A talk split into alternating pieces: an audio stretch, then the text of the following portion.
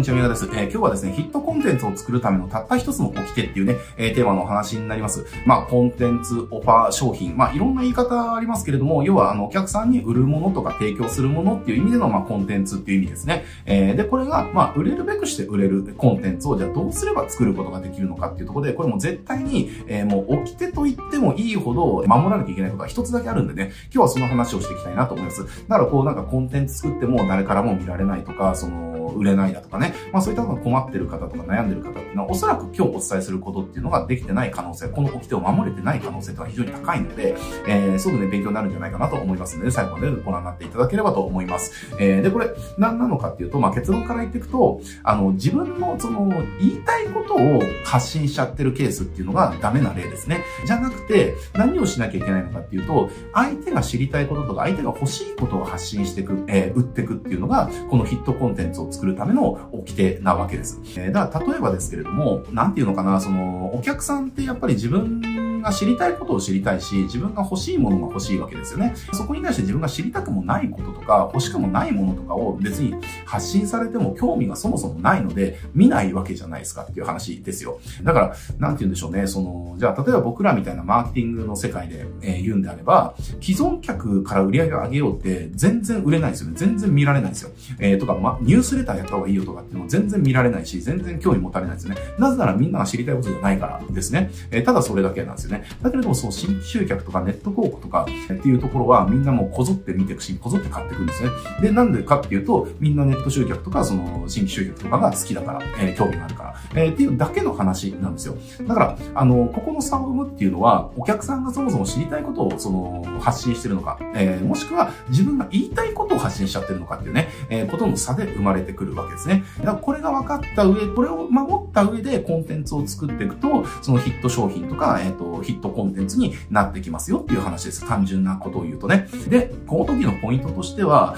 あの、例えばですけれども、その業界とかで、とその時期に流行ってることとかってあると思うんですよ。えー、だから例えばですけれども、わかりやすいこと言うと、これ何年ぐらいですかね、4年とか5年ぐらい前かな、誰が言い出しっぺかわかんないですけれども、あの、オックスフォードのそのオズボーン教授が、その AI によって奪われる仕事の研究結果を発表したっていうのがあって、それによって誰が仕掛けたのかわかんないけれども、誰かが仕掛けたことによって、もう世間みんなが AI によって奪われない仕事は何なのかとか、AI によって奪われる仕事はどれなのかとか、私の仕事は大丈夫なのかっていうことに興味関心がバッていったわけですよ。だから、マーケティングを仕掛けてる奴らみんなが、要は AI に奪われない仕事っていう情報を発信したわけですね。で、それがみんなヒットしてったわけですよ。これなぜなら、その時って、要はみんなの頭の中って、え私大丈夫かなって、私の10年後って私の仕事あるのかなとかって不安があったりだとか、えー、そういったことがあるから、えー、もう興味関心がすごく強いわけです。知りたくて知りたくてしょうがないわけですよ。だからそこに対して AI に奪われない仕事っていうね、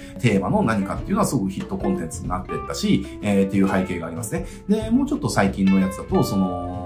あれがありますよね。えっと、老後2000万問題とかもそうですね。えー、まあ、老後2000万必要だよみたいなね、年金だけじゃ生きていけないからみんな老後2000万貯めとけよみたいなこと言って、みんなふざけんなみたいなね、なったっていう。えー、で、あの時もマーケットってみんな、私の老後大丈夫かなっていうふうな不安が渦巻いた。だから、老後大丈夫なのかとか、老後その、安心して暮らせるようになるにはどうしなきゃいけないのかっていうところはみんな知りたくて知りたくてしょうがなくなったわけですよ。だからそういったタイミングで、要は、老後、例えば、えー、2000万貯めなくても、老後の生活が心配にならない、えー、不安にならならずに、えっ、ー、と、要は、お金の不安なく暮らせる方法みたいなコンテンツっていうのは当たっていったわけですね。なぜなら、そのタイミングっていうのは、みんながそれが知りたかったことだからっていうところ。えー、なのでこのヒットコンテンツ作るっていうのは、難しく考えずに、みんなが知りたいことは何か、市場が求めてるものは何か、えー、市場が探してることは何かっていうところを、えー、考えていく、えー、見つけていく。えー、で、そしたらそこと、えー、繋げてあげる。ね。それと、あと、被せてあげる。えー、それと関連性を持たせてあげるっていう感じでコンテンツを作っていくと、えー、ヒットコンテンツになりますよっていう話ですね。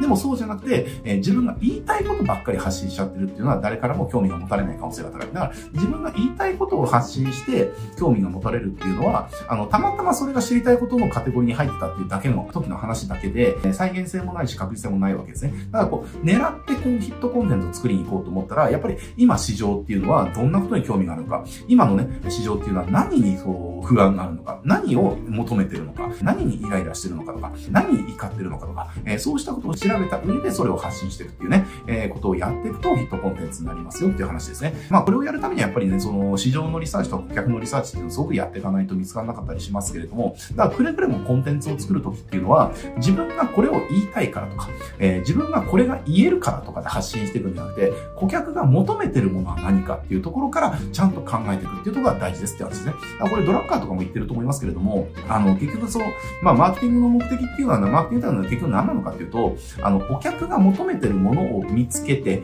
で、それを準備してお客の前に差し出す行為だよ、みたいなことを、まあ、ドラッカーは定義つけてますよね、マーケティング。だからこれと同じような話ですね。えー、だから結局その、お客さんが欲しいもの、探してるもの、えー、知りたいことっていうのを、えー、用意してあげて、それを差し出してあげれば、あの、セールスっていうのは不要になるじゃんっていう、え、ことを、まあ、ドラッカー言ってたりするわけですよ。だからまあ、あの、人によって言い方とかね、その、これの伝え方っていうのは違いますけれども、やっぱりどこまで行ってもその売れる商品とか売れるコンテンツとかね、えー、っていうのは、相手が求めてること、相手が欲しいもの、相手が知りたいことっていうのを用意してあげることによって、売れる商品とかっていう風になってきますよっていう話ですね。えー、だからこれをこう、掟を守らないと、やっぱり誰からも相手にされない、誰からも見られない、誰にも買ってもらえない、えー、商品とかコンテンツになっていっちゃうので、えー、なかなかいろいろ売ってるけれども、その売れないとか、いろいろ発信してるけども、誰からも見られないだとかっていう方っていうのは、ここをね、まず見直してください。そのコンテンツの内容をどうするかではなくて、発信するもの自体ですね。だから内容の構成がどうだとか、話し方がどうだとか、えー、ではなくて、そのものの、ではコンテンツの企画とかコンセプトとか、えー、っていうところから見直すっていう。えー、これを見直さないとね、やっぱり意味がなかったりしますんでね。ぜひぜひ、そこからね、見直してもらって、売れるコンテンツ、売れる商品ね、えー、たくさん作れるようになっててもらいたいなと思います。はい。じゃあね、今日これで終わっていきますけれども、このチャンネルですね、こうしたあの、マーケティングのヒント、アイデアっていうのをね、掴んでもらうための情報をね、たくさん発信しておりますんで、えそういったことね、たくさん学びたいよとかっていう方はね、えためになる動画たくさんあると思います。ぜひね、チャンネル登録して他の動画もね、チェックしてみてください。はい。じゃあ今日これで終わります。ご視聴あります。